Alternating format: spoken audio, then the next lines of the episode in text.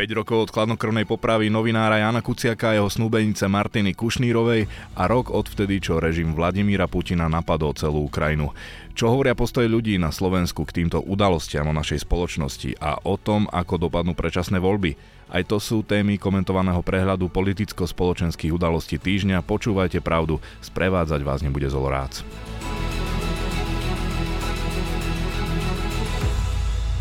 Podcastovom štúdiu vítam po malej prestávke komentátora Denníka Pravda Mariana Repu. Ahoj.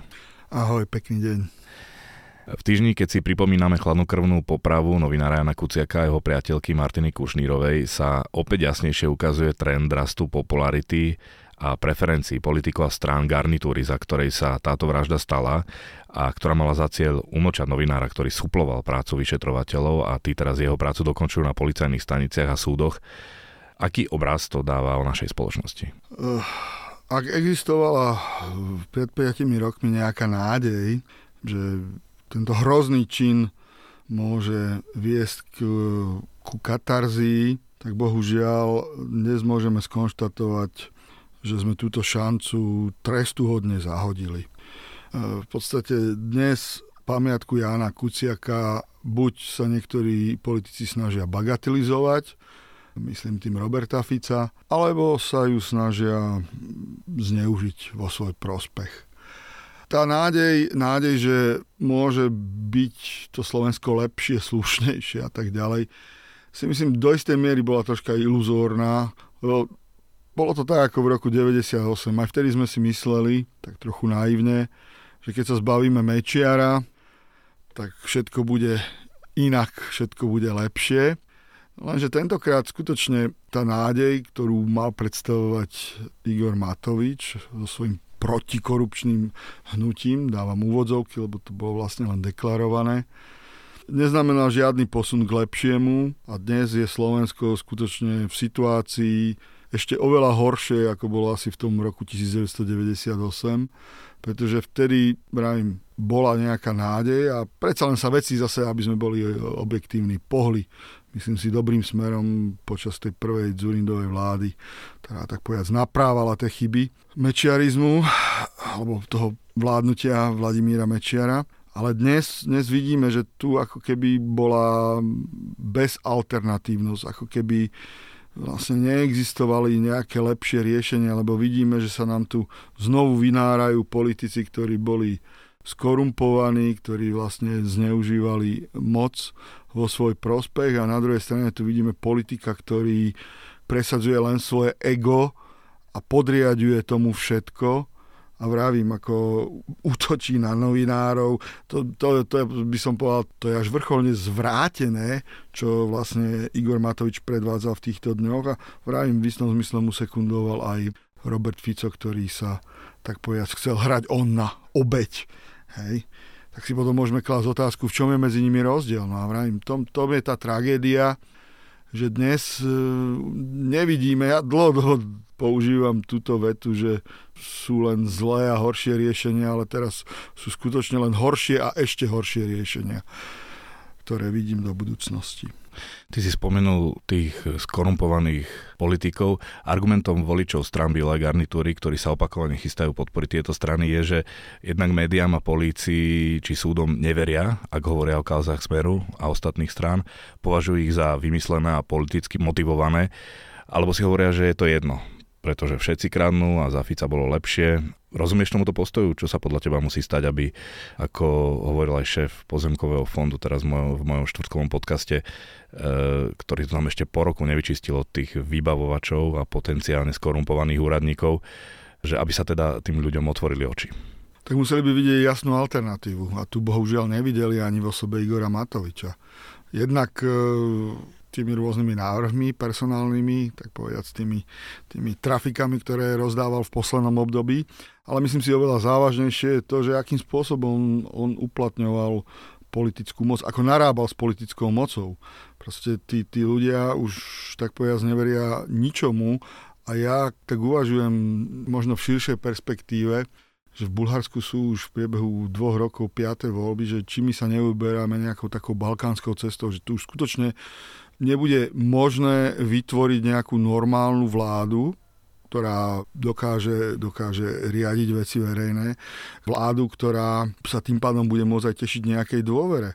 Lebo jednak istú časť e, blokujú, blokujú tak povedať extrémisti, s ktorými asi nikto nechce ísť e, do, do koalície. A druhá vec je, že aj tie možné koalície, ten priestor sa značne zužuje a tu musí byť aj vidieť nejaké odhodlanie, nejaké veci robiť, nejaké veci meniť, lebo druhá časť toho problému je podľa mňa absolútne neschopný premiér Heger, ktorý len vypúšťa neustále floskuly a my sme vlastne prakticky nevideli nič za tie uplynulé dva roky, už budú teda takmer dva roky, 1. apríla, jeho vlád, že, že by dokázal realizovať. Čiže Chýba tu to, čo sa nazýva leadership, že skutočne vodca, ale dôveryhodný vodca, ktorý by dokázal osloviť širšie spektrum voličov a tá spoločnosť je strašne atomizovaná a tým pádom obávam sa, že za takýchto okolností sa skutočne potom darí rôznym konšpiráciám výmyslom a celkovo sa darí tej relativizácii. To je podľa mňa to najhoršie, že všetci kradnú, bodka. A týmto vybavia ľudia pri pive a kašľú na to. No, nie je to jednoducho tak, že stále väčšia časť Slovákov je tolerantná k zlu, násiliu, vraždám, zlodejinám. No, toto je príliš silné tvrdenie, že je tolerantná. Ja si myslím, že napríklad vo voľbách vždy ide o to, do a ktorú skupinu ľudí dokážeme zmobilizovať v tom 98. sa podarilo zmobilizovať ľudí, ktorým skutočne záležalo na tom, aby sa to Slovensko niekam ďalej posunulo. Lenže keď títo ľudia častokrát pochybujú a sú skeptickí a možno až príliš kritickí k politikom a, a riešia prílišné detaily a v konečnom dôsledku, ak nejdú k voľbám, ale naopak tí, ktorí toto žiad, nemajú žiadne zábrany a idú voliť, tak potom tie voľby môžu dopadnúť tak, ako môžu.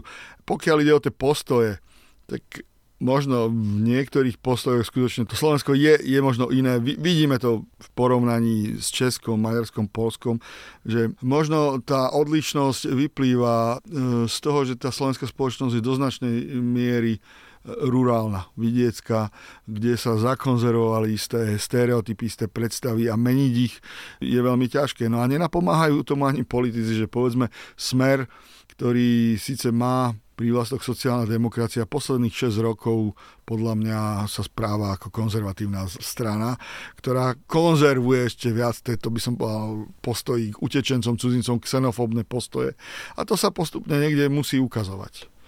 Áno, oni si aj dali do názvu Slovenská sociálna demokracia. Áno, áno, ako, že nie tým, sú teda že chceli, európska. Chceli, chceli sa odlíšiť od bruselskej sociálnej demokracie v úvodzovkách pána Pellegriniho a zistil, že vlastne vo všeobecnosti ten akcent na také tie konzervatívno-národné témy zaberá u voličov. To, to vidíme. To vidíme v akejkoľvek oblasti, či to bola otázka migrácie, či to je otázka vojna na Ukrajine, či je to otázka postoja k LGBTI ľuďom a tak ďalej. Ty si spomínal rurálne oblasti, ale aj v Bratislave, keď oslovíš staršie ročníky najmä, ak človek osloví týchto ľudí s témou kuciak, nechcú s tebou ani hovoriť, alebo ti rovno nadávajú, Kuciakov otec Jozef zdá sa nemá voči tým ľuďom, ktorí sympatizujú s politikmi, za ktorých Éry zavraždil jeho syna nejakú zášť či nenávisť. Skôr ich požiadal, aby sme boli k sebe tolerantní a nehľadeli na to, či sme liberáli alebo konzervatívci a podobne. Jednoducho, že záleží na tom, aký je kto človek, ako sa správa. Vytráca sa toto v spoločnosti, alebo to tu vždy bolo a teraz je to len tak viac vidieť, tá netolerancia a ten nezáujem a ten nedostatok empatie. Tak ja si myslím, že jedným zo spúšťačov bol aj Igor Matovič, pretože Igor Matovič celú svoju politiku založil na tom, že on potrebuje vlastne konflikt. On vyvoláva konflikty. Možno v tom okamihu, keď ten konflikt prebiehal na osi Smer, Oľano, sa to časti spoločnosti javilo ako pozitívne, lebo už mali toho plné zuby tých korupčných škandálov a tak ďalej. Lenže tento spôsob politiky sa ukazuje z dlhodobého hľadiska ako nešťastný, ako kontraproduktívny, pretože neustále, ak niekto hádže pod kotol hej, a vyvoláva emócie, tak e, vráti sa to, vráti sa to skutočne časom ako, ako bumerang. Čiže toto je jedna vec. Celkovo aj e, sme svedkami takého znecitlivenia jazyka u politikov všeobecne. To, keď si predstavím, ja neviem, situáciu rok 2003 a rok 2023, tak mám pocit, že sme niekde inde. Možno, možno vtedy ešte doznievalo takéto povedomie, že čo tu bolo, hej, to obdobie mečiarizmu 94-98 a preto aj tí politici sa inak správali, inak... inak snažili sa od, od snažili, vyhraniť, snažili, snažili sa to trocha kultivovať. Toto vymizlo, toto s týmito novými stranami skutočne od roku 2010 nástup SAS, Matoviča a týchto ďalších novotvárov ako keby úplne sa z politiky vytváralo, pretože oni vidia, že ten svoj tábor, toto jadro dokážu práve zmobilizovať tým, že, že budú veľmi ostrí, budú, by som povedal, až, až bojovní. Druhá vec je, že sa im ale nedarí získať absolútnu väčšinu. Takéto strany nemajú šancu podľa mňa vytvoriť nejakú, to, čo sa nazýva nejaká catch-all party, proste tá veľká ľudová strana, to, čo kedysi dokázalo HZDS, alebo Smer, alebo Zurinda z SDK. Jednoducho im, oni sa uspokoja s tým, že paberkujú na nejakých 7-8%. E, myslím si, že Matovič bol skutočne jedna výnimka, lebo to bola explózia. Ale tá spoločnosť e, ďalej si myslím, že ako keby strácala aj ilúzie, lebo stále tu bola nejaká tá nádej. Hej, že bol tu cieľ, že vstup do EÚ a tak ďalej, prijatie eura.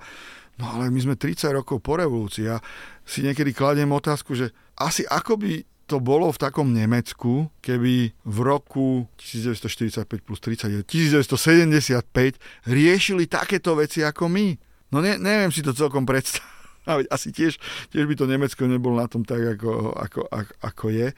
No a my v podstate tým, že sú, sa tu nadhadzujú rôzne zástupné problémy, nezmyselné a odsúva sa tá podstata, tak aj z toho môže prameniť to znechutenie ľudí. Jednoducho vidia, že reálne ich kupná sila klesá.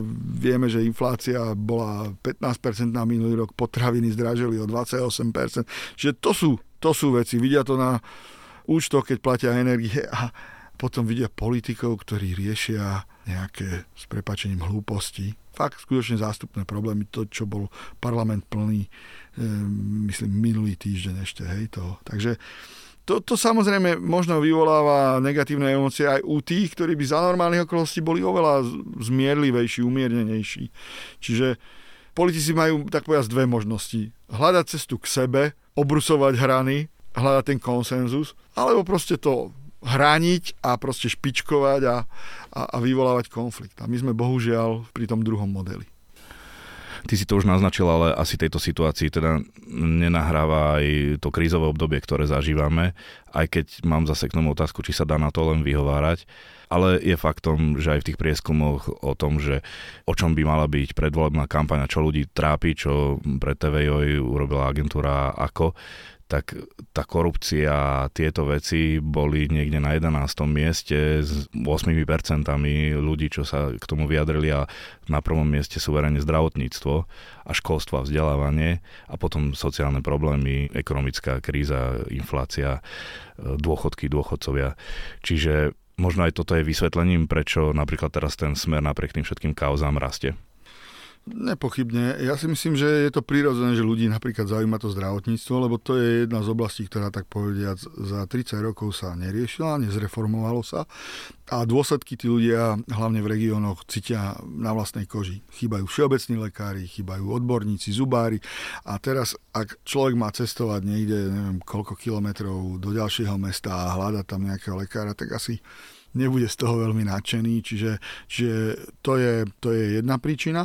No a pokiaľ ide o tú korupciu, tak taký ten bežný človek sa s tou korupciou možno stretával práve v tom zdravotníctve, keď potreboval ísť na operáciu alebo niekto jeho príbuzný hľadal nejakého lekára, ale s takouto veľkou korupciou títo ľudia neprichádzajú do kontaktu, preto ani si myslím, že to nie je nimi vnímané ako nejaký taký vypuklý problém. Neriešia nejaké kauzy. Predražené CT napríklad, predražené CT v zdravotníctve. Ktoré e, možno, možno e, skutočne ten štát ochudobňujú o množstvo peňazí, ktoré práve im chýbajú, ale proste vnímajú to tou svojou optikou toho každodenného života, čo ich naozaj trápi. Lebo Zaujímavé v minulosti to boli sociálne veci a nezamestnanosť, čo najviac trápilo. Keď si predstavím v období, keď bola ešte vyššia. Teraz v podstate nezamestnanosť je na nízkej úrovni, čiže logicky to tých ľudí vôbec netrápi. A druhá vec, čo ma skôr prekvapilo, je to školstvo, lebo školstvo vždy bola taká popoluška, ktorá absolútne nikoho netrápila, ale možno si už niektorí začínajú uvedomovať, že tá situácia je natoľko zlá, že asi by sme niečo s tým mali robiť. Je to napríklad vo veľkých mestách nedostatok učiteľov, hej, to pociťujeme aj tu v Bratislave. Školstvo to sú aj škôlky, ten nedostatok škôlok je enormný po celom Slovensku. Čiže ja si myslím, že tí ľudia reagujú na to, čo bezprostredne sa ich dotýka. A to je skutočne zdravotníctvo v tomto okamihu a to školstvo, teda tie školy. Teraz cítime dôsledky, ako si povedal, 30-ročného zanedbávania a to zanedbávanie bolo aj zo stran súčasnej opozície, ktoré boli minimálne 12 rokov pri moci a neurobili žiadne reformy, žiadne posuny v tejto oblasti. A keď teraz oni z toho ťažia a ich popularita rastie na kritike týchto vecí, za ktoré sami vlastne nesú spolu zodpovednosť, netrpí naša spoločnosť akýmsi štogolským syndromom, že milujeme svojich e, trízniteľov? Tak treba povedať, že ľudia rýchlo zabúdajú. Tu 5 dní stará kauza je už dávno zabudnutá, ako keby to ani nebolo. A my sme niečom taký ten národ holubiči, taký ten meký, väčšinou katolíci, daj si 5 zdravasov a očenáš a bude ti odpustené. To nie je taká tá tvrdá, nejaká luteránska výchojak niekde v nejakom kalvínskom Švajčiarsku, že proste je zločin a za to trest proste prísny prístup k nejakému, nejakému prekročeniu nejakých pravidel. To, to my tu nemáme. My sme to nemali, povedzme, ani za normalizácie, na rozdiel, povedzme, od Česka, už v tom sa lišilo Slovensko, že tuto boli tie vzťahy vždy také meké, komunisti versus opozícia. A ešte keby sme išli aj dozadu e, za slovenského štátu gardisti versus opozícia. Čiže však my sa nejak dohodneme. To je podľa mňa základný princíp na Slovensku. Však sa dohodneme, nejak z toho vykľúčkujeme a hlavne treba, treba nejakým spôsobom vybabrať so štátom a tak ďalej. Čiže myslím si, že isté, isté veci tu pretrvávajú stále. No a potom zase je aj to o ponuke. Toho Fica vidia každý deň v televízii skoro. Robí tlačovky, je aktívny a odzrkadluje sa to potom aj na jeho rastúcich preferenciách. To, čo tu hovorím, že v hlase by sa mali nad sebou zamyslieť dlhodobo, lebo im budú preferencie klesať, respektíve, že im hrozí, že ich preskočí Robert Fico, no tak vidíme, už niektoré prieskumy naznačujú, že by, to, že by k tomu mohlo dôjsť a pokiaľ táto vláda bude takýmto spôsobom vládnuť, respektíve ten parlament bude predvádzať to, čo predvádza ešte následujúcich pár mesiacov, tak nepochybne to zase len utvrdí voličov v tom, že by mali znova voliť smer. No a ďalšia vec, e, problém je neviditeľnosť e, časti opozície. Vidíme, čo robí KDH, vieme, oni by sa mali enormne snažiť po dvoch volebných obdobiach dostať sa do parlamentu. Ich aktivita je podľa mňa e, nízka. Takisto maďarské strany, ktoré kedysi maďarské strany mali najloajálnejšieho voliča. Oni mali proste do, do nohy doslova, keď to tak preženiem, každý Maďar volil e, SMK. To dneska nie je. To isté PS. Predseda PS je v podstate neznáma osoba. Aj v tom jednom z tých posledných prieskumov na televízii Markíza. Ľudia ho vlastne ani nevedia, nie, nie je nejak negatívne vnímaný, ale nevedia o ňom nič, nevedia ho zaradiť. Proste... Že značka PS bola známejšia tak. ako predseda e, tak. hnutia. Čiže my tu vidíme aj problém aj na strane ponuky. Ako nemôžeme sa skutočne diviť, ak niekto vyvíja enormnú aktivitu ako Robert Fico a tí druhí len tak niekde tam posedávajú o podiaľ. S tým, že sme pred voľbami už niekoľko mesiacov síce, ale teda sme, sa pristavím aj pri tom, že Matovič tiež okrem kritiky novinárov kritizoval iných politikov, ktorí v jeho očiach legitimizujú stranu Petra Pellegrino ako budúceho koaličného partnera. Citujem, zrazu sa tvárime, ako by to nebol smer a ešte vyzval ostatné demokratické strany, ktoré chcú alternatívu, aby vylúčili hlas z povolebnej spolupráce. Za to Peter Pellegrini sa v rôznych médiách opakovane vyjadril, že si nevie predstaviť pôsobenie v jednej vláde s Robertom Ficom. Smer však zo spolupráce nevylučuje. Tvoj komentár? Tak myslím si, že Peter Pellegrini od začiatku najväčšia animozita, ktorú mal, bola voči Robertovi Ficovi. Vlastne aj preto vznikla strana Hlas. Čiže tam tá spolupráca na ich personálnej úrovni skutočne bude problém. Možno, keby tam nebol Robert Fico, alebo by sa nejakým spôsobom upozadil, ale to sú len konštrukty. Ale faktom je, že Peter Pellegrini sa vyjadril zhruba v tom zmysle, že pre Slovensko by v najle, najbližšom období bola najlepšia vláda akéhosi národného zmierenia. Čiže ten model, ktorý tu bol práve po tom roku 1998, keď e, spolu s SDK vládla aj SOP a aj SDL, ktorá v podstate ako keby bola e, v mnohom predchodkynia Smeru alebo týchto lavicových subjektov. A či sa to páči Igorovi Matovičovi alebo nepáči, na to prechodné obdobie, ktorým budeme musieť prejsť, tak by tento variant si myslím, že bol pre Slovensko prínosom. Problém je skôr v Igorovi Matovičovi, ktorého všetci vnímajú už ako partnera nevhodného do koalície. Lebo po týchto skúsenostiach ešte predtým v podstate on si, on si veľmi pohneval Belu Bugára, ak si pamätáš, keď bol ešte most Oni si nevedeli priznámeno. Oni si nevedeli priznámeno. A teraz v podstate je to Richard Sulík, o Robertovi Ficovi sa nemusím asi ani zmieňovať.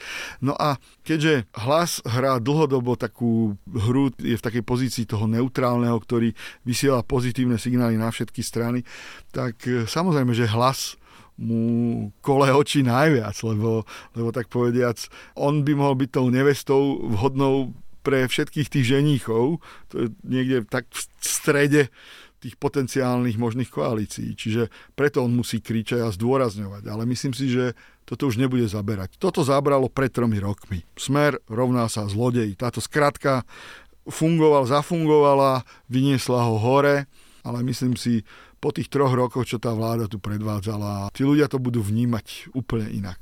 A teraz pôjde o to, skutočne, kto nastolí tú tému, o ktorej sa bude diskutovať, ale tesne pred voľbami, lebo my možno ešte budeme veľmi prekvapení, ako sa tie preferencie budú vyvíjať. Áno, som chcel aj navrhnúť, že poďme si zašpekulovať, že z toho dnešného pohľadu, ako by mohla vyzerať tá budúca koalícia, keď by napríklad aj vyhral Smer, ale druhý by bol hlas. Tam bude asi aj podstatné, na ako stranu sa prikloní taká zmerodina Borisa Kolára. No ja si myslím, v prípade, ak vyhrá Smer, tak pre hlas to bude duplovane nepríjemné, aby bola e, v tej koalícii v úlohe toho podriadeného. To je zrejme. Však preto odišli zo Smeru. Potom bude dôležité, kto všetko sa dostane do parlamentu.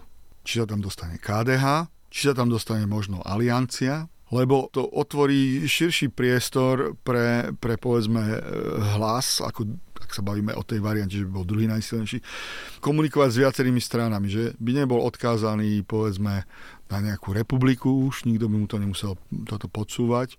No a mohol by aj s ďalšími komunikovať, pretože zatiaľ to, čo sa snaží navodiť ten dojem Robert Fico, že tu už je koalícia, alebo teda Igor Matovič, pardon, vlastne to je skôr Matovičová retorika, že tu už je ukuchtená koalícia hlas PS a SAS, tak to podľa mňa vôbec ako tak zatiaľ nie je. To PSK aj tým, že vlastne stojí tak bokom. Viackrát sa vyjadroval eh, Peter Pellegrini, že on sa ešte nestretol s nikým poriadne z PS, že okrem poslanca Valaška vlastne ani nikoho nepozná.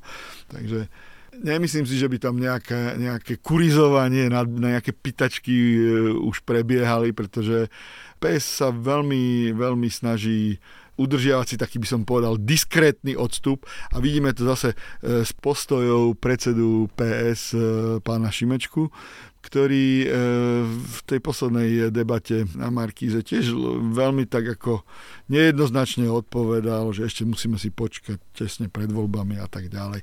Pretože si uvedomujú, že časť voličov asi, asi by to neprijala. Ale na druhej strane z iných prieskumov, čo sa ukazuje, práve voliči hlasu naopak by nemali problém s PS. Ako keď bol ten prieskum, že koho druhého by ste volili, tak častokrát tam práve sa ukazovalo PS. A v tom sa začína hlas líšiť dosť výrazne od smeru.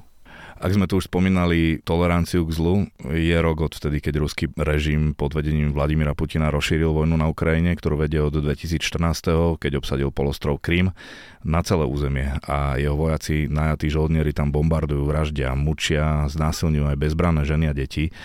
Po 24. februári sa zdalo, že väčšina Slovákov má empatiu, vie sa aspoň trochu vcítiť do kože Ukrajincov. Vtedy to nevyzeralo s Ukrajincami nádejne. Nevedeli sme, bolo to neisté, že čo bude. Teraz po roku, keď sa úspešne bránia a podľa viacerých vojenských analytikov strategické vyhrávajú, je vo verejnosti čoraz viac počuť aj hlasy, viac či menej otvorene sympatizujúce s Ruskom a Putinom. Čakal si tento vývoj? Tak do istej miery je to úplne prirodzené, pretože vždy počase dôjde k určitému opotrebovaniu. To nadšenie trvá chvíľu, videli sme to, zbierky boli, ľudia skutočne pomáhali všemožne v tých prvých mesiacoch a postupne to nejak vyšumelo. A treba povedať, že vlastne je to aj zásluhou Putinovej, by som povedal, veľmi kvalitnej dezinformačnej politiky. Proste, ak sa Putinovi v podstate nedarí nič, v podstate bol porazený na všetkých frontoch, jednoducho zjednotil Ukrajincov, zjednotil Európu, všetci majú asi jasno, kto je agresor a kto je obeď, no tak prostredníctvom týchto svojich dezinformačných kanálov sa mu veľmi úspešne darí šíriť túto propagandu a treba povedať, na Slovensku už bolo to podhubie veľmi kvalitne pripravené a on zasial to semienko do úrodnej pôdy, čiže e, ani to ma neprekvapuje, že do istej miery to je. Však napokon rôzne také protesty sú aj v západných krajinách, ak sa nemýlim, práve v Nemecku má byť e, v sobotu obrovský, obrovský mierový pochod, ktorý iniciuje jedna feministka a poslankyňa strany Die Linke tieto dve dámy. Čiže tie postoje u časti verejnosti proste také sú. Toto je fakt. Teraz ide ale o to, že na Slovensku sú možno nadštandardne nastúpené, zastúpené oproti No ukazujú iným, to aj prieskumy. Ako ukazujú prieskumy oproti iným krajinám. Čiže toto je skôr problém. Môže to byť zase dané aj tým, že tou našou skúsenosťou a respektíve takouto stratou vedomia historického, že na rozdiel od Poliakov a obyvateľov pobalských krajín, ktorí veľmi dobre vedia, s kým majú dočinenia, na Slovensku zabúdame už len v porovnaní s tým Českom, ktoré stále niekde má v pamäti, že čo predstavovala invázia v roku 1968. U nás, u nás vrajím, panuje taká nejaká historická úplne amnézia, by som povedal. Čiže po tých vyše 50 rokoch sa zdá, že možno aj polovica národa by tie tanky vítala s ruskými vlajkami. No neviem, to, to, je, to je silné tvrdenie, ale ja si myslím, že tu ďalšia vec, čo, čo sme tak povedať zanedbali, tá demokracia, ak to bereme, že je ako záhradka, ktorú treba pestovať, zalievať, starať sa, hnojiť, no tak my sme si ju nechali zapleveliť. My tu máme extrémistov už niekoľko rokov, no a keď sa ten plevel, tá burina dostane do záhrady, a keď sa o ňu nestaráme, no tak potom sa aj tak skoro nezbavíme. A to má potom aj vplyv na tých ľudí. Čiže tá drobná práca, tá Masarykovská, proste, to je tiež jedna z úloh tých politických strán, ktoré tu absolútne zanedbávajú. Napríklad, keď si to porovnám s tým Nemeckom, nie len, že politické strany, že ako sa správajú, ale aj inštitucionálne, ako to majú ošetrené, že existujú tam proste organizácie, v Nemecku je to Bundeszentrale für politische Bildung, čiže centrála vzdelávacia pre politické vzdelávanie, hej, ktorá produkuje množstvo materiálov, diskusí na školách a tak ďalej, kde v tom Nemecku je jasno, jasnejšie, aj vďaka tomuto, kto je kto. Ale vidíš, napriek tomu sa tam takisto nájdu ľudia, ktorí si stále myslia, že Ukrajinci sú tí zlí, ktorí zabíjajú nevinné deti niekde na domu. Alebo sú zneužívané americkou nadvládou. No a ďalší aspekt je antiamerikanizmus. Antiamerikanizmus je v Európe prítomný v podstate 20 rokov. Myslím si, že do istej miery chyba nastala aj na americkej strane po konflikte v Iraku, keď vieme, že, že tá vojna e, bola odôvodňovaná prítomnosťou chemických zbraní a k tomu nedošlo. A to bol jeden z púšťačov. Myslím si, že Bushová politika nebola veľmi prezieravá. Čiže a nebola ani veľmi populárna za svoju časti Američanov. To bol vlastne spúšťač celého toho antiamerikanizmu, pretože v minulosti Amerika skutočne mala oveľa pozitívnejší imič. Tie 90. roky ten zjednodušený slogan Go West, imič západu, ktorý stelesňovala Amerika, bol absolútne... Pokrok, rozvoj. No a to, to sa potom zmenilo s príchodom Georgia Busha mladšieho. Čiže to je ďalší aspekt, aby sme to mohli nejakým spôsobom zavrieť. Je rok od začiatku tej veľkej totálnej vojny.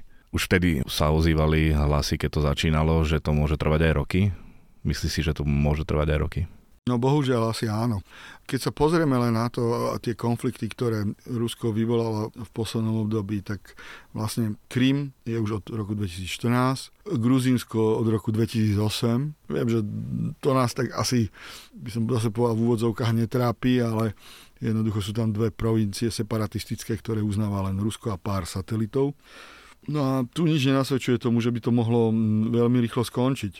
Teraz sa, sa pripravuje nový útok zo strany Ruska, preto ukrajinská strana naliehavo prosí a dožaduje sa zbraní u, u západných spojencov, pretože si je vedomá, že bez toho nemá šancu. No ale aj keď tie zbranie budú možno dodané, tak... E, možno sa, neskoro. A možno neskoro, to je jedna vec, ale druhá vec, tí Rusi to územie, ktoré vlastne už kontrolujú od roku 2014, myslím teraz konkrétne Donetsk a Luhansk, ak sa tam niekde zakopú, tak ako dostať odtiaľ bude asi veľmi, veľmi ťažké a potom už možno nastupí priestor pre diplomáciu, ale v tomto okamihu predpovedať nejaké scenáre je skutočne veľmi ťažké. Ja si myslím, že zlomový bude ak tak postoj ku Krymu. To bude podľa mňa aj pre Rusov asi červená čiara, za ktorú nebudú ochotní ísť a môže to byť tak povedať aj rozbuška potom ešte nejakého väčšieho konfliktu, ktorý môže eskalovať do oveľa väčších rozmerov, ale to vravím to, to je hudba budúcnosti, ale v každom prípade určite si to takto Rusko nepredstavovalo, pretože to mala byť skutočne blesková vojna, ktorá mala skončiť za pár týždňov. To, čo sa stalo na Kryme, že jednoducho e, obsadili to zelení mužičkovia, dosadila sa babková vláda, spravilo sa zmanipulované referendum, a, a, a Krym je ruský. Postavil sa most cez Kerčský prieliv a s tým sa obávam bude veľmi ťažké pohnúť. Druhá vec je Donbass, ktorý skutočne asi až tak na ňom ruskej strane nezáleží. Záverom sa pristavím ešte pri jednej domácej udalosti. Juraj Hosu si za zabitie Henryho Akordu, ktorý sa zastal obťažovaných dievčat, odsedel menej ako 5 rokov z celkovo 9-ročného trestu vo väzení s minimálnym stupňom stráženia to znamená neumedzené volania, rovnako mohol navštíviť svojich blízkych až na dva dní, alebo tam mohol mať návštevy raz za týždeň aj viac. Ten istý sudca na druhý deň odmietol domáce väzenie pre seniora, ktorý bol za tri rastliny konope, o ktorých znalec vyhlásil, že ani neboli drogami a ktoré mal na zdravotné účely, tak ten si odpikáva 16-ročný trest. Hrozí mu aj prepadnutie majetku, takže jeho rodina môže prísť o strechu nad hlavou. Chcel som sa ťa spýtať, čo to hovorí o našej justícii a krajine, ale ešte predtým mi napadá, videl si to video, ktoré zachytáva tú z môjho pohľadu jednoznačnú vraždu mladého muža, ako si ho Hosu ešte fotografuje ako trofej. Myslím, že toto vydesilo mnohých, keď to videli, pretože nedávno sa práve riešila otázka reformy trestného práva, lenže takto si asi tú reformu nikto z nás nepredstavuje, že my tu budeme doslova šikanovať nejakého človeka pre pár rastlín marihuany a na druhej strane vrah, chladnokrvný vrah, ktorý skutočne si to tak povedať užil, pretože jak sa ešte fotografoval, tak to, to bolo skutočne nechutné, tak on po 4,5 rokoch ide z väzenia von. Áno, sú tam nejaké obmedzenia, ale to, to, to príde človeku ako výsmech. To príde zase ľuďom ako návod, že však to môžem robiť, som beztrestný, kľudne. Stačí sa dobre opiť a môžeš aj vraždiť a dostaneš menší trest. Ako potom sa pýtajú, že kde som sa to ocitol, v akej krajine to vlastne žijem. A zase, to má potom vplyv skutočne aj na dezilúziu z politiky. Keď si spomínal tú e, reformu tých trestov, tak my ideme tie tresty reformovať takým spôsobom, že tú ekonomickú kriminalitu za tu ešte znížime tresty, pretože za násilnú ich máme nízke. Tak niektorí zase hovoria, že problém je v tom, že títo ľudia častokrát sa ani predsud nedostanú, lebo rôzne obštrukcie a tak ďalej im vlastne umožnia sa súdu vyhnúť, že to je problém. No tak e, tých problémov v Slovensku je skutočne veľa, sú hlboké a možno pramenia aj z toho, že tu sa viac ako na pravidlá spoliehajú stále ľudia na to, kto sa s kým pozná a kde si čo dokáže vybaviť. Stále je tu zakonzervovaný taký ten systém, by som povedal, nejakej tej vidieckej spoločnosti, kde, kde sa vždycky to dá nejakým spôsobom uhrať. No a z toho to potom pramení. Hovorí komentátor denníka Pravda Marian Repa. Ďakujem ti za rozhovor. Ja ďakujem za pozvanie a poslucháčom želám pekný víkend.